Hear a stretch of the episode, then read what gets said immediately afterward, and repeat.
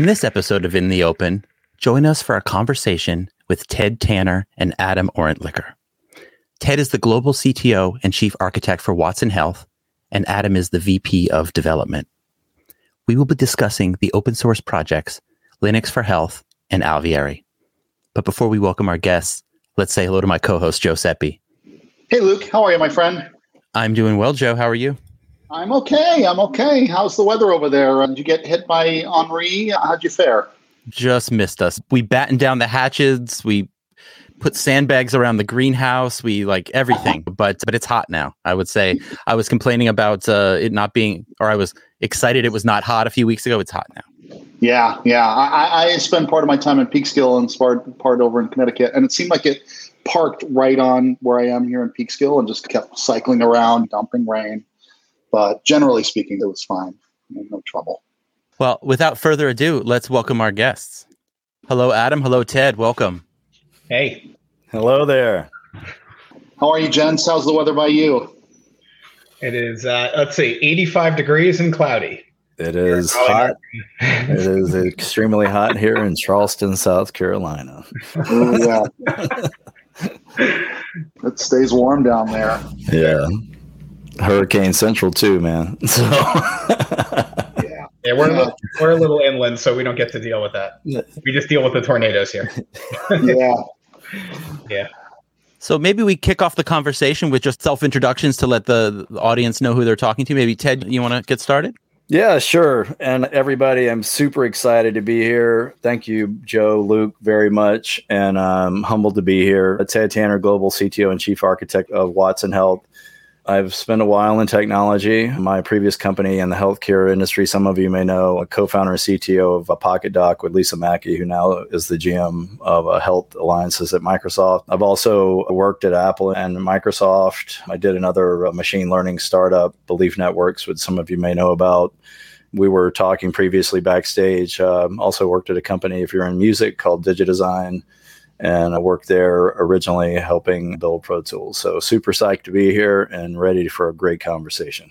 And I'm Adam Orentlicher, and I lead engineering for payer provider life sciences and the platform units of Watson Health. makes up a large portion of Watson Health and what we deliver. And you know, the reason that I'm here is really to talk about how we are truly looking to uh, enable the open source community and our developer communities with some of our, candidly, some of our wares, some of what we have been developing and what we've invested in heavily within Watson Health over many years. So glad to be here and um, glad to engage in this conversation with all of you. Yeah. Oh, go ahead, Joe. I was going to cut you off. No, go ahead, Luke. Well, I was going to say it, it's exciting and it's great for our show too because we, you know, we talk a lot about Kubernetes, we talk a lot about JavaScript, we talk a lot about what's going on in sort of the hybrid cloud side, mm-hmm. and it's really interesting to hear that there's a similar, really developer-driven and open source movement going on in, in the Watson Health side. Yeah, I think being a, what I call a developer for a CTO, I think uh, the power is in the developer allowing them to build stuff so other people can build things. You know, if you refer to something called Metcalfe's law, value is proportional to the number of nodes squared. So the higher, if you build stuff so other people can build things, you can get that scalability and then a hyperscale. And ultimately, I and I hope everybody else out there, I, I, I want to be able to abstract all of the quote sausage making in healthcare so people can think more about the great new business models coming down the pipe and also just write great code, ship code, change the world. I, I imagine that that is super hard, Ted, thinking about all the sort of regulations and things that you need to be concerned about in the healthcare industry, similar to like mm-hmm. banking mm-hmm. and finance. Like, what, what's your experience in terms of orienting things for the developer? Joe, that's a great question. You have to be extremely patient and you can't just, it's not a technical problem. You can't just, you just slap Node.js, a Kafka, and some Python code on it and we're done. You can't do that. You have to, I even think terminologies like minimum viable product in healthcare should be changed to maximum viable product because you want that thing to be solid because ultimately ethically in healthcare, every single line of code that developer writes has an effect on somebody. The interesting thing versus other industries, let's say telecom, finance, or media, you will never, the person is at the center of the universe. and persons are at the center of it. So ethically, you have to be very patient. Now, do some of the compliances and regulatory items meet current day technologies and they do they need to be shined off. And i'll say this transparently i think they do.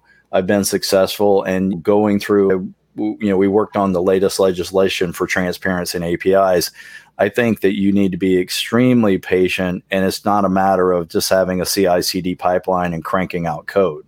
So you have to be very thoughtful, very ethical, very patient, and educate and communicate. And I think it's a two way street. Did that make sense?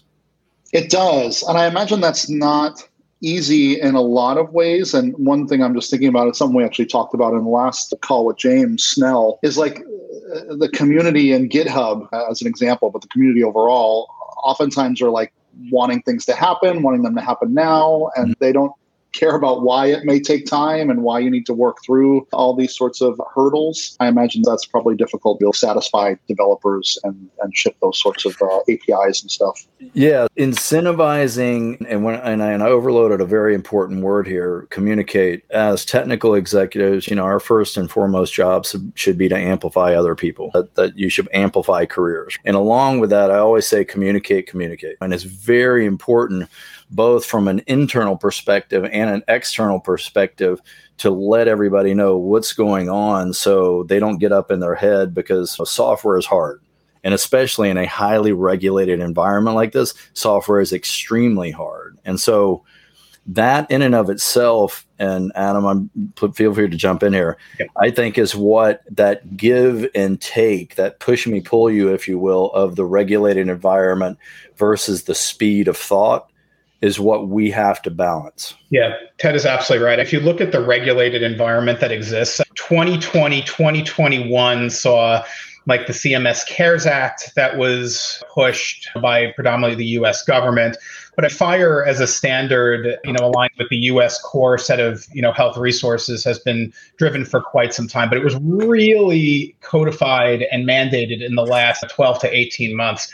And now what we're seeing is those mandates and the drive towards open standards and interoperability is really driving a significant sea change in the way that the market reacts. And we say market in this context, the market is then you have the developers, of all of us who are actually writing code in response to what our businesses that we work for and work with are requesting. So, as an example, I was reading a study recently that showed it was that each patient generates about 80 megabytes or so, give or take a little bit of data per year if my memory serves on this. That is a lot of data. And trying to you know think about all of us we go to a primary care physician and then we go see a specialist. How simple do you think it is for those two physicians to be sharing data amongst one another you switch employers in the middle of the year and your health plan changes do you think it's really simple for plans to be able to share data with one another?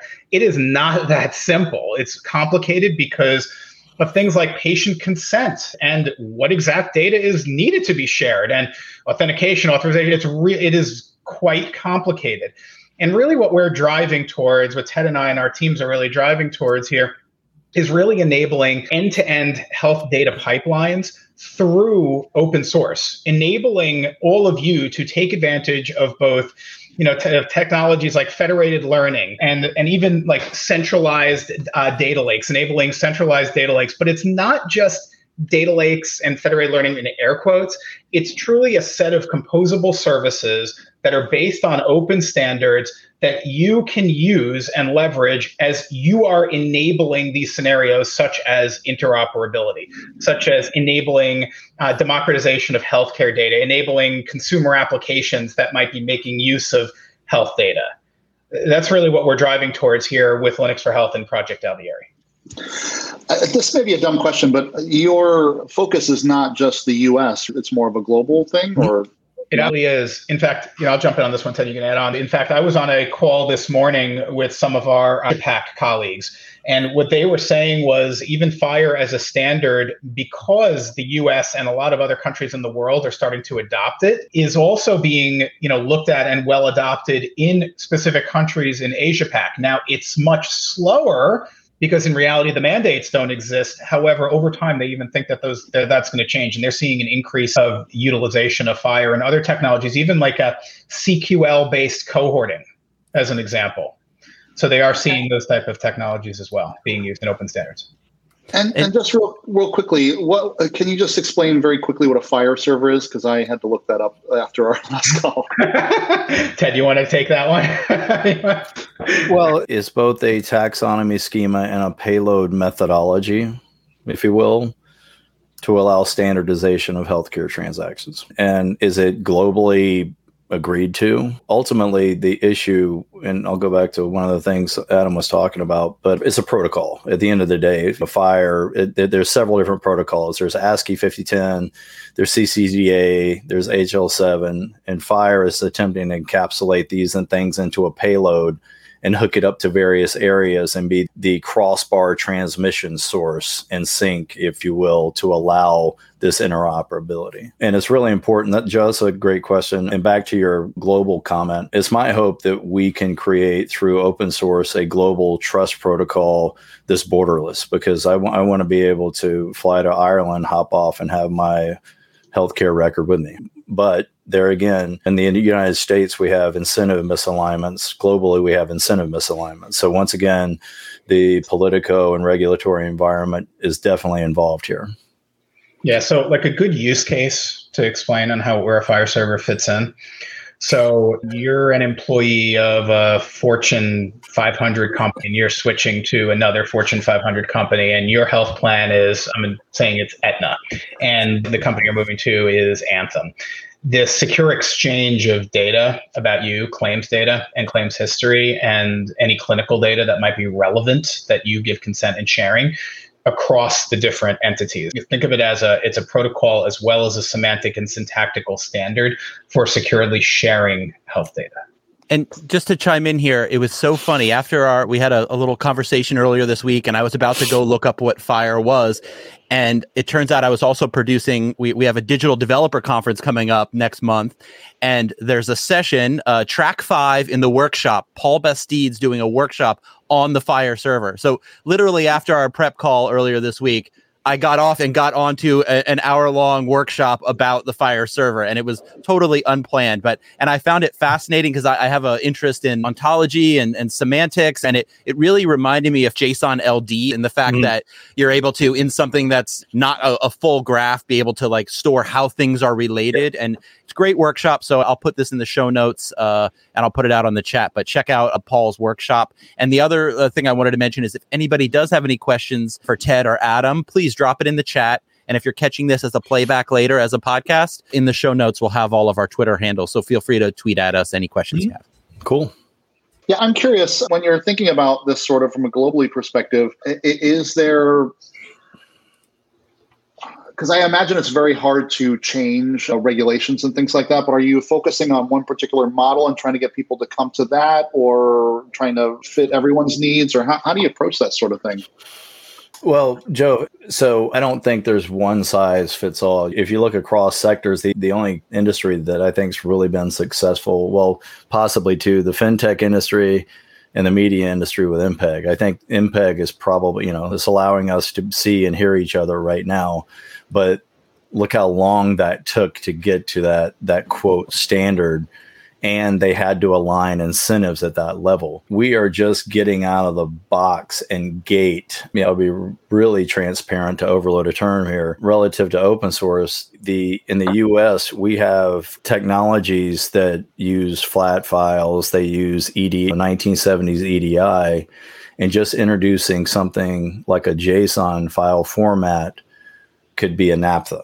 So it really depends where we draw the line, but we have to be very volitional in our statements. And once it, I'll go back to it again, we, we have to be very conservative in how we view things because you have to time things correctly in the market for them to grab hold. So I don't think that there's going to be like, here's the one thing that fixes everything. I, I don't think that's the case. Um, you know, it's my hope that we do have distributed transactional integrity.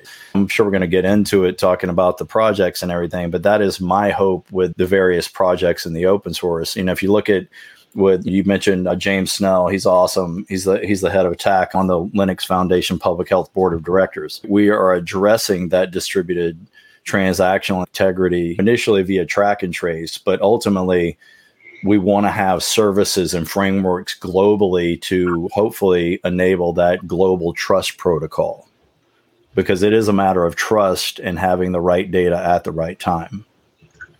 Yeah, that makes a lot of sense. Um, and good luck with that. It doesn't sound like an easy problem. well, if uh, if it was easy, everybody would be doing it, right? yeah, exactly. Um, I, I, think it would make sense to get into the projects that you are both working on. But I remember you sharing some stats in our prep call, and, and, and they were pretty mind bending. I don't know if you want to share any of those. Yeah. Before, before yeah, these are get ready, folks. These are probably these are about four or five years old, and we can provide references to each. But let's run down the bullet list 35 to 45% of all data at rest and in transit and healthcare is in clear text. And that was done, that was performed by the HIMSS cybersecurity work group. okay. they found that. Then on average has about 17,000 breaches a day. I'm sure that number's gone up. 90% of the data in healthcare actually is unused from a machine learning standpoint because the, it's a balance, right? It's like a, a seesaw. You're going to get so compliant, risk averse that you can't use it anywhere. So it's data hoarding, not data fluidity. And then the one that caused me almost to leave the healthcare industry in 2015, there were 15 billion faxes. At least for your children's children carbon footprint, please kill the fax.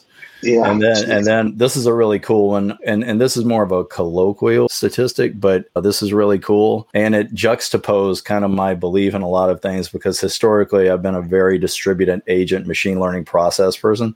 80% of the transactions in healthcare in the US eventually go through an IBM mainframe. Yeah. So, so, the one thing I just want to add on top of what uh, Ted was stating here, this the fax comment, right? It, it, it truly was mind blowing, even when I heard that. But you know, the other side of me says, let's look at what we see the reality here with our customers in Watson Health. I mean, the reality of the situation is we are not getting a lot of FHIR data you know, we talked about FHIR as a standard. We're just not getting a lot of FHIR data. We're getting flat files. We're getting CSV can be flat. You can keep going down the list X12 messages, mm-hmm. 837s, ASCII. You can keep it is as broad and as as dirty as it could conceptually get. The level of dirtiness is skewed differently. It's much more dirty in the clinical sense because physicians are not exactly uh, the the best at, at data entry, especially into their EHRs. But in reality, here also, that even in the claim space, the financial space, there is still a degree of dirtiness. And the way we think about this really in Watson Health is it's a matter of getting the dirty water clean. And then as we get the dirty water clean, we use standards as much as possible because then it allows all of you, it allows us ease of integration, ease of AI and ML when we're not dealing with all these disparate data formats and standards all over the place. So I, I just wanted to latch onto that.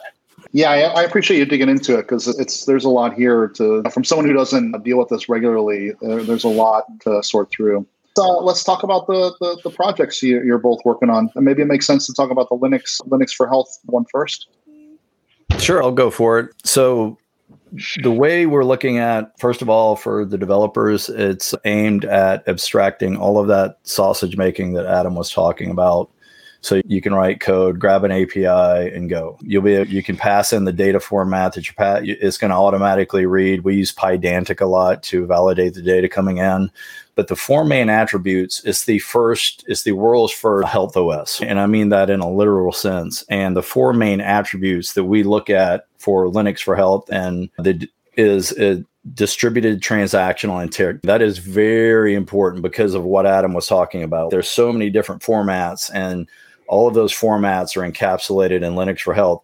we abstract all of those but when the transmission happens we hook up a mainframe we hook up linux one which is one of the best tr- if not the best i think it's the best trusted execution environment in the industry from a hyperprotect standpoint and a hardware standpoint it's got FIPS 140 compliance and then a hybrid cloud and then devices so you can actually have that same longitudinal patient record across all of those things agnostic to the data type connection. The next thing is move the data compute to the data. Move the compute to the where the data resides via the transactional integrity. And then zero config footprint, I hope. I want I want to see this thing put in routers. You're not waiting weeks for a VPN to be configured, for instance. I want the configurations to be with your build files. And then the thing that's near and dear to my heart is I want to scale developers. I, I, don't want you to think you can't get in this game just because you know a high level language. Give all the client libraries, Node, Ruby, Haskell, Lua, whatever it is, get it and go copy pasta, go get your hello world done and build an application as fast as possible and think about it in protocols. The future of the tech industry lies in fat protocols. I truly believe that in distributed nature. But ultimately, all this is open sourced, is completely transparent. We're going out to the industry and evangelizing. But once again, distributed transactional integrity, move the compute to where the data is, zero config footprint, developer first mentality, all on an OS. And then Adam, feel free to jump in with Alvearie because that that that's a perfect balance for our, our bookends, if you will. Exactly. So then the other side of that bookend is what we what we're calling Project Alvearie, and Project Alvearie is really meant to be think of it as the once a project that enables developers once the data is ingested to then essentially make sense of it and to use it quite effectively. Project Alvearie is all about modularized, componentized, extensible, multi cloud services that can be constructed in either pipelines or distributed networks enable to enable making sense of the data so it uses industry standard models both on the at the protocol level at the semantic syntactic level. We have reference implementations that are built as well. So what Project Alvearie is there, there's a set of services that are part of it. Like I'll give you some example services that are part of it. So we have a, a CQL based cohort and measure service. CQL is a it's the industry standard that is rising in importance. Um, like HEDIS measures, for example, are now being published in CQL format, and then you can essentially use that to, to run a cohort analysis and or measures. Cohorts are groups of patients. Measures are really just simply put numerator over a denominator. It's calculation. Mm-hmm. Give me the give me all the patients that have type one di- diabetes and on a specific type of medication. That's a that's an example cohort. How, what is how many patients have type one diabetes in a specific zip plus three three, let's call it zip code tranche is, is a measure. Other examples that we have here that are part of this, we have things like HL7 to FHIR converters. We have data quality engine, right? Because data quality in healthcare is really sacrosanct, right? We need to be able to look at streams of patients that come in as an example and be able to determine when there are things like pipe delimiters that are added to an HL7 field or a record that are causing some downstream issues. So you can look at that. I mean, there's a whole set of things. IBM FHIR Server is part of it as well. We have a Knowledge Map, which is a, a graph based uh, server that enables medical knowledge queries and relationships. Okay. Yeah, and that's this is the exciting part of these dual projects is because like in Linux for Health, right? We have both the IBM FHIR server and the Microsoft FHIR server and because the Apple Care Kit uses Linux One, we can connect all those up in a efficient pipeline all the way back to the mainframe. But it leverages all the components. It can easily leverage all the components Adam was talking about, or other engagements and other pull requests but this is the great thing about this balance here, you know, focusing on components versus the entire either verticalize it or horizontalize it. And the main thing that I hope we move toward is when we do move the compute to where the data resides, we can finally get around to distributed machine learning and federated learning. So that's what I'm personally excited about. Yeah, I just want to add one more thing, one thing to comment on, right? The, the act of this being composable and extensible in components is really fundamental because the needs of, for example, a life sciences company or a pharma that is attempting to do a statistical DID scenario, like removal of names, street address, mm-hmm. uh, obfuscation of social security numbers in the United States, uh, restricting the granularity of geographic regions, like truncating zip codes, uh, looking at using age bins as an example over data and restricting the use of birth and death dates. Really important for de-identification, right? I mean, to be compliant with either safe harbor or the HIPAA expert rule. That is not necessarily a scenario that is as relevant to a health plan mm. that is looking at enabling value-based care over a large population. As you know, a health plan is much more interested in interoperability and FHIR and perhaps even a business intelligence integration than they would be this type of DID. Now they would use DID in another side of their business, but it's just it's very they're very different scenarios. Adam, that's a great point. And architecturally, for those who've worked in, in, varying degrees of big and small data, population health versus individuation, those architectures are at odds with each other. Just like it takes a certain amount of data to pre-cache and pre-warm Spark for queries. You know, you just don't automatically throw Spark at something or HDFS for Hadoop and it's automatic. So there's architecturally a give and take, right? So it, it's a season to taste scenario, but fundamentally, the substrate by development is from OS to componentization. Exactly. Ted's absolutely right. If you're creating an analytic that you need to serve up data at the point of care, real time data, you would not necessarily use Spark unless it was a batch analytic. You would look at using something like a Flink. But if you really are running analytics off of batch map terabytes, petabytes of data, that's really where Spark shines. And it's different technologies through the stack. Yeah, like for instance, speaking, you dropping down a click on the Linux for Health thing, we added IPFS. That's the most used database and distributed ledger. And we've added multiple blockchain connectors. Obviously, Hyperledger, we added Ethereum. We're going to be adding DAML because it's used by the Hong Kong Stock Exchange and the NASDAQ. So you can see how that distributed transactional acuity from componentization down to base substrate with that Metcalfe backend value proportional to n squared. The higher n squared, the better the value. Because somebody, for instance, somebody might just have some vehemently opposed to using Cassandra. you know, like for instance, does that make sense? Yeah, yeah, absolutely. Uh, did you have something, Luke? I, I, yeah, I, I was going to ask something Ted said along the way. I was curious about. So you mentioned, you know, doing compute where the data is mm-hmm. and having the OS on routers, and I was just wondering, explore that a little bit. In is because what comes to mind obviously is edge, right? The idea and the, the factors for doing edge, right? Sometimes it's network connectivity. Sometimes it's like Adam mentioned, huge amounts of data. Like, how would you move the right? You don't even know what the right data is. You have to right. process it here to get the right data. And then I'm imagining also security and compliance and where you're moving that data. So I guess. And, and then the other thing that came to mind with this was uh, homomorphic encryption. Is this considered edge computing when you do it that way? And and what are the drivers and what are the use cases around which strategy you're using and why? Yeah, a lot to unpack there, Luke. That was especially with the homomorphic encryption. We're not we're we're getting there. Having started on that bus about seven years ago, we're getting there. And for those out there, uh, that that allows you to do analytics over encrypted data. Essentially, let me unpack that. Is so we can get into things like uh, trust over IP and what I call IOT, Internet of Things, but not to buzzword everybody to death.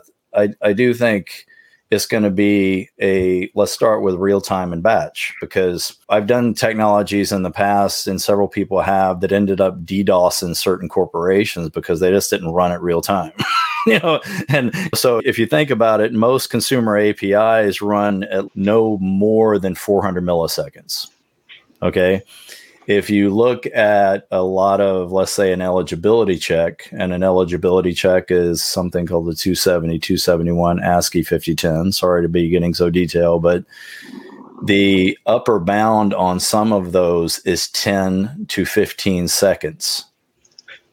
I could have a pedicure in between that. You know, I mean, it's, it's crazy how, you know, that delay we we somehow tolerate. So, to your question, do I think it's an it's a and an or? So I think depending on the how you compile it, and we are going to put it in an Alpine build first. This would be Linux Alpine first. We're also looking at Tiny Linux as well as Acorn, which is a fully distributed VM support model.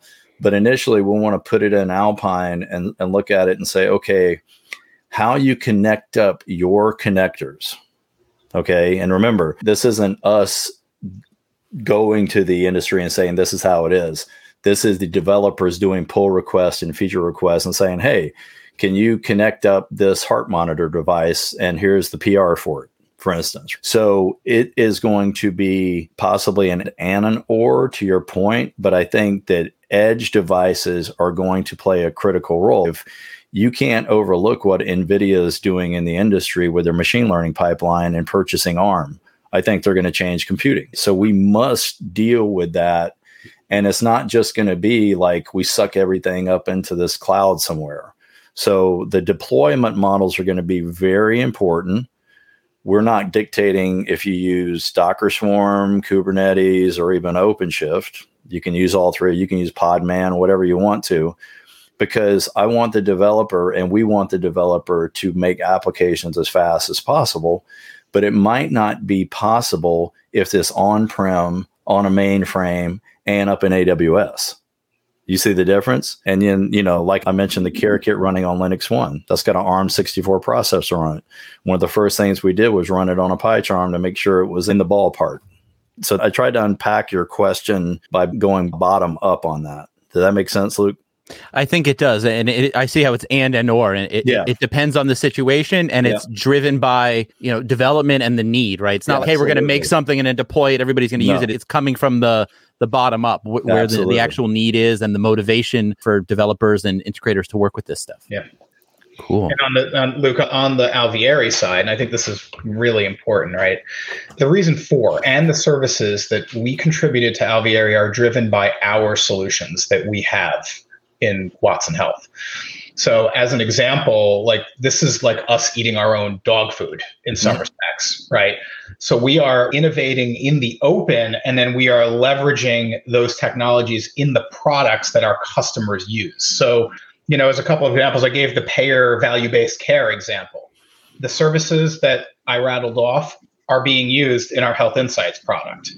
I mentioned our de-identification service that's being used in our MarketScan products. So that's the that's the base of the way we're thinking because like we're dealing with petabytes of health data. We're dealing with the diversity of health data across these different scenarios. We're dealing with streaming as well as batch models. We're dealing with the fact that we have to have compliance. It's sacrosanct. There has to be trust that's built. Latching on to what Ted was saying earlier, you know, we, we are truly enabling a health data lakehouse here with a lakehouse architecture. And we are using these services at scale. And then we're continuing to innovate in the open.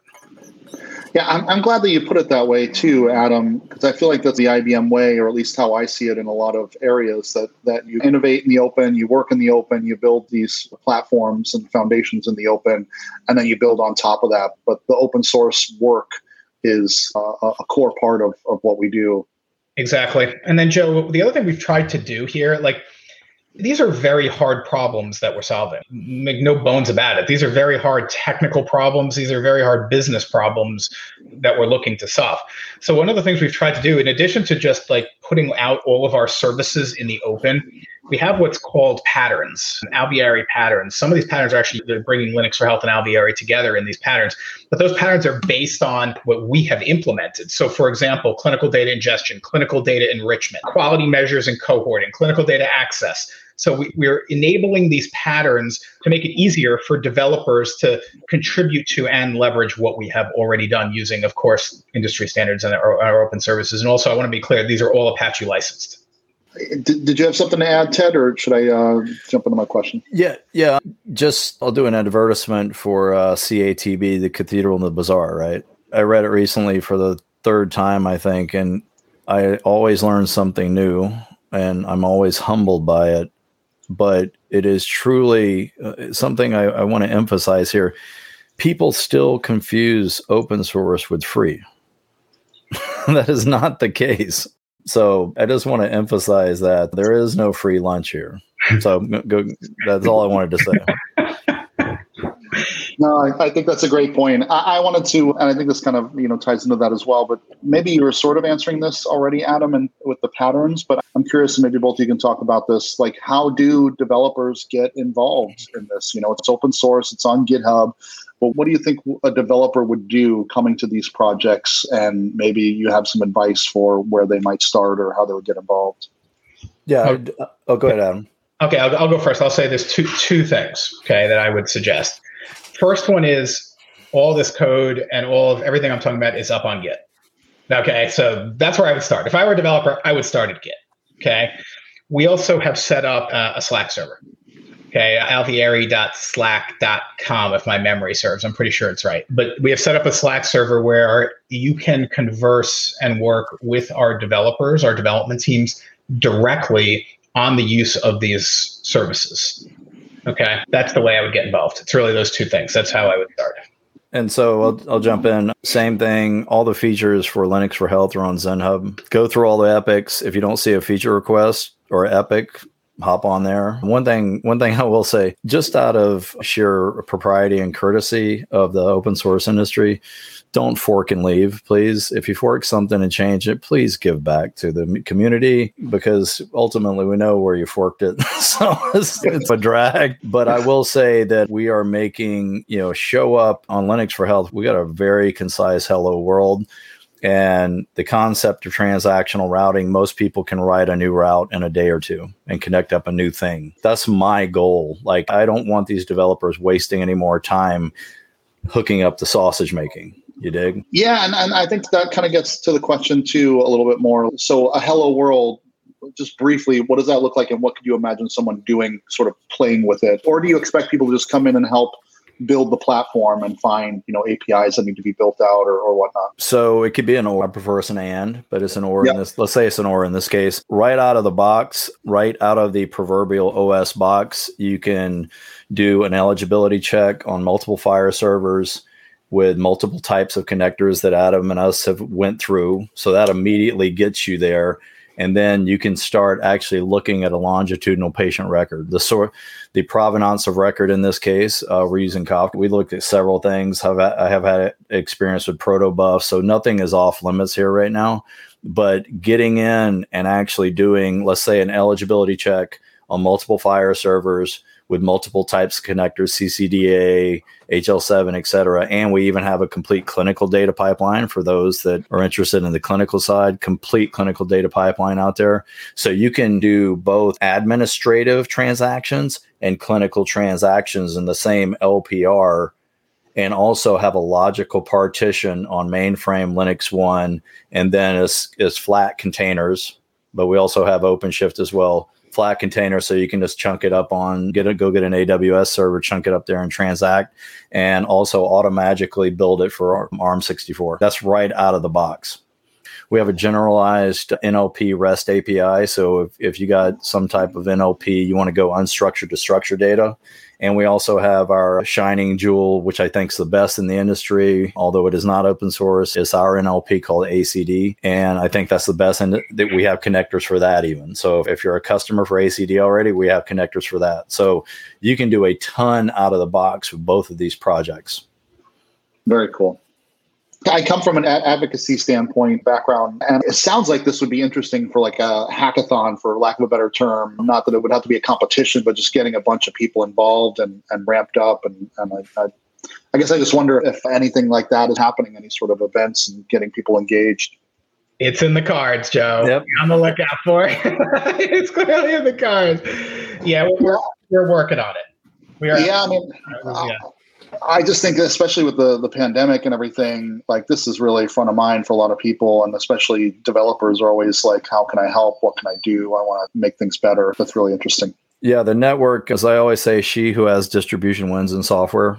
Doesn't matter if you're making pencils or Montblanc pens or paper clips. If you got the distribution, you win. So, technical evangelism is paramount. You know, the two best companies in the industry are Apple and Microsoft, and we work closely with them. But technical evangelism at the most highest scale and in, in advocacy, if you will, is paramount. And I believe getting the word out there, doing demos, doing hackathons, really ramping things up. And you've had Chris Ferris on here. I mean, he's awesome. Yeah. So, this is a case where we have to get the word out on the usage of open source, the usage that this is possible, even, and the usage that the community and the industry writ large is supporting it. Because I will tell you, the hyperscalers and other companies are definitely, I mean, look at what all of the other companies have put into the open source. Yep. So completely yep. agree. Yeah. And just to echo that, it makes so much sense for a hackathon project too, because if you're building in that environment, well, first of all, it's easy to to have the connections and get started and not worry about all the, the underground sausage. But now you, the semblance of your idea is actually in a place that you can grow from and it can become real. Because sometimes these projects coming out of hackathons, they turn into startups, they turn into open source projects. Yep. And, oh, yeah. and I, I, wore my health hackathon shirt today for the, the podcast. this was IBM and Johnson and Johnson sponsored at Cornell Health. And it was right at the January, right when the, the pandemic was hitting and we did a, like a pivot to a COVID-19 theme. John Sweet. was there helping yeah. the teams. And I was actually blown away by the sophistication of the solutions that these teams came up with in 48 hours. Remarkable. That, and that's a great point. One of the things that has ushered in, along with the le- new legislation, is is the pandemic. It's compressed the timeline of urgency relative to how fast we should be developing in the market. So that's a very cogent point. So completely agree. I think that's greatly compressed things like the time to market for telehealth and allowing the virtualization of the provider to the consumer. I don't use the word patient because eventually I want healthcare to be preemptive and incentivized against the consumer. The other thing is that I, I just want to clear the air. Is We, we talk about providers a lot. We, and it's the goal of Watson Health to augment the healthcare professional, full stop I implore any developer out there listen to the pharmacist, the nurse, the healthcare provider, the surgeon, because they are the front lines. They are the rock stars. They know the use cases. And take those use cases and features and put them up on ZenHub and start doing PRs. As simple as that, Luke. Yeah. Let me ask a, a pointed question, and, and, I'll be blunt. And, and, and when I ask this, I'm talking about the industry. Does does healthcare care about open source? You want to go first, Adam? I'll go first on this one. Rock on. So I think it's a yes and no. okay, as usual. Um, developers care about open source because developers care that it, you know, open source is a force multiplier. Open source is a way that is a way that you can mitigate bugs uh, using a TED term. Right? It realistically is, right? It's a way to accelerate what you do. It's a way to gain knowledge from the best of the best in an open community session, an open community setting. It really is. But the question becomes do enterprises care about open source? It starts trickling more down. I wouldn't say no, but it's now towards the maybe. Okay. And the reason I would answer it is for the maybe is because the enterprise are trying to solve a business problem if the open source can help them solve a business problem in a cost effective way while enabling them to remain compliant and differentiated and competitive with whatever they're doing in the market, then it becomes a yes. Otherwise, mm-hmm. it becomes one of these where maybe they have to look at commercial alternatives. Those commercial alternatives could be using open source. So it becomes this ladder effect. And I think healthcare cares about open standards much more universally right now but it's really driven by mandate. Like there was a recent New York Times article that showed that if you look at providers, how many providers, how many hospital systems are adhering to the price transparency mandates? Very few. Okay, and those that are are not even issuing uh, MRFs in standard formats. Some of the files are gigabytes in size as opposed to megabytes in size. So, open standards in support of value based care, in support of money generation, yes it, which its drives to improve patient care? Yes. Mandates? Yes. Open source in support of open standards to me is yes and maybe. Yeah. So I, am fond of quoting from CATB enough eyes on glass make all bugs shallow. I just want to emphasize that. The do I think they care? Well, it's interesting given the number of years I've been doing this stuff, which is more than two. Um, inevitably, you walk in and they're using open source. Do they care about the magnitude? And I'll keep going off of Metcalfe's law value proportional to n squared of the developer ecosystem community. Per Adam's commentary, the problem of disintermediation lurks. okay. And where that demarcation line is, and I'm rephrasing what you said, Adam, perfectly, is what they're concerned about right now. Is a lot of people for years have been talking about the great health IT washout. Okay. Let's choose the two bookends commercial off the shelf software. I'm going to shrink wrap something and give it to you and put it in a managed environment some people might want that. Is that where most things are heading now? And people are starting to talk about that from an enterprise standpoint? No. so I think they're realizing, like, okay, there's some there there, and we must address it because here's the issue almost every developer that's worth her salt is contributing to some open source project. And I think from an ethics standpoint, a transparency standpoint, and an interest standpoint, they're going to start asking about that as part of their interview process. Mm-hmm. That was a double answer, but I hope you caught the nuance there. Absolutely. Yeah, I, am curious too. We, we talked about a lot of open source and we even touched on IBM's leadership there. Another thing that IBM cares a lot about, and I see this a lot in the work that I do in open tech, is open governance. And mm-hmm. I'm curious, the work that, that you all are doing, it's in GitHub, it's it's open source. We talked about Linux Foundation for Public Health earlier. Are yeah. you working with them at all? Is there any plans there that you want to talk about? Yeah, so we're working closely with them. Obviously, I'm on the board of directors. Uh, Jeffrey Borish is too. Uh, we're very involved. Uh, just uh, for all the Linux uh, Foundation Public Health and Linux Foundation folks, we just re upped our membership today. So rock on. You know, IBM has been a huge proponent of open source. Eclipse, if it wasn't years ago when the elephant Hadoop was the big data thing, I said Spark's going to run it over. IBM contributed hugely to Spark. And now that they have, they are contributing to this effort and it is a greater good, we're being asked to possibly present LFH and Alvearie to LFPH. But I think the magnitude of the Linux Foundation in general is starting to really be visible in the industry. And so my hats off to everybody out there who's tangentially or directly touched that foundation. So thank you. It's been very humbling. Yeah, it is amazing. I work with the OpenJS Foundation, which is an LF project, and I work with the LF folks a lot. And it's really impressive what they do over there and, and the amount that they do and CNCF and, and all the other projects. It's really quite impressive. And you got to give to get, Joe. You know that. Yep, absolutely. Yep. Absolutely. I, I, feel we try to not evangelize IBM products here per se. You both are working on Watson Health, and I, I wonder mm-hmm. if we should just touch on that as a way to wrap this up.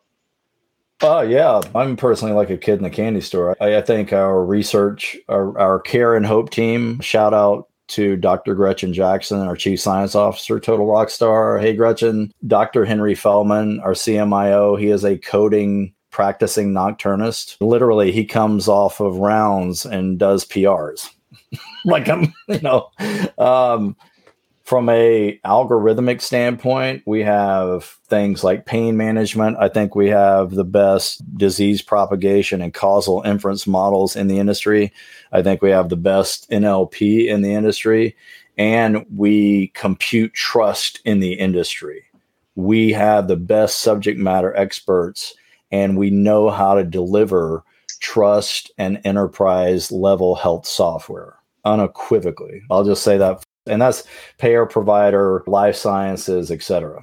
Yeah and what we're really building here is ecosystems. We're building yep. health ecosystems right? In the end we have uh, subject matter experts in health plans, in providers, point of care applications. We referenced Dr. Henry Feldman and Dr. Gretchen Jackson that we have on staff. We have some of the largest pharmas who are using our real world uh, data solutions as well as our clinical development solutions. Drug repurposing stuff Drug is world class.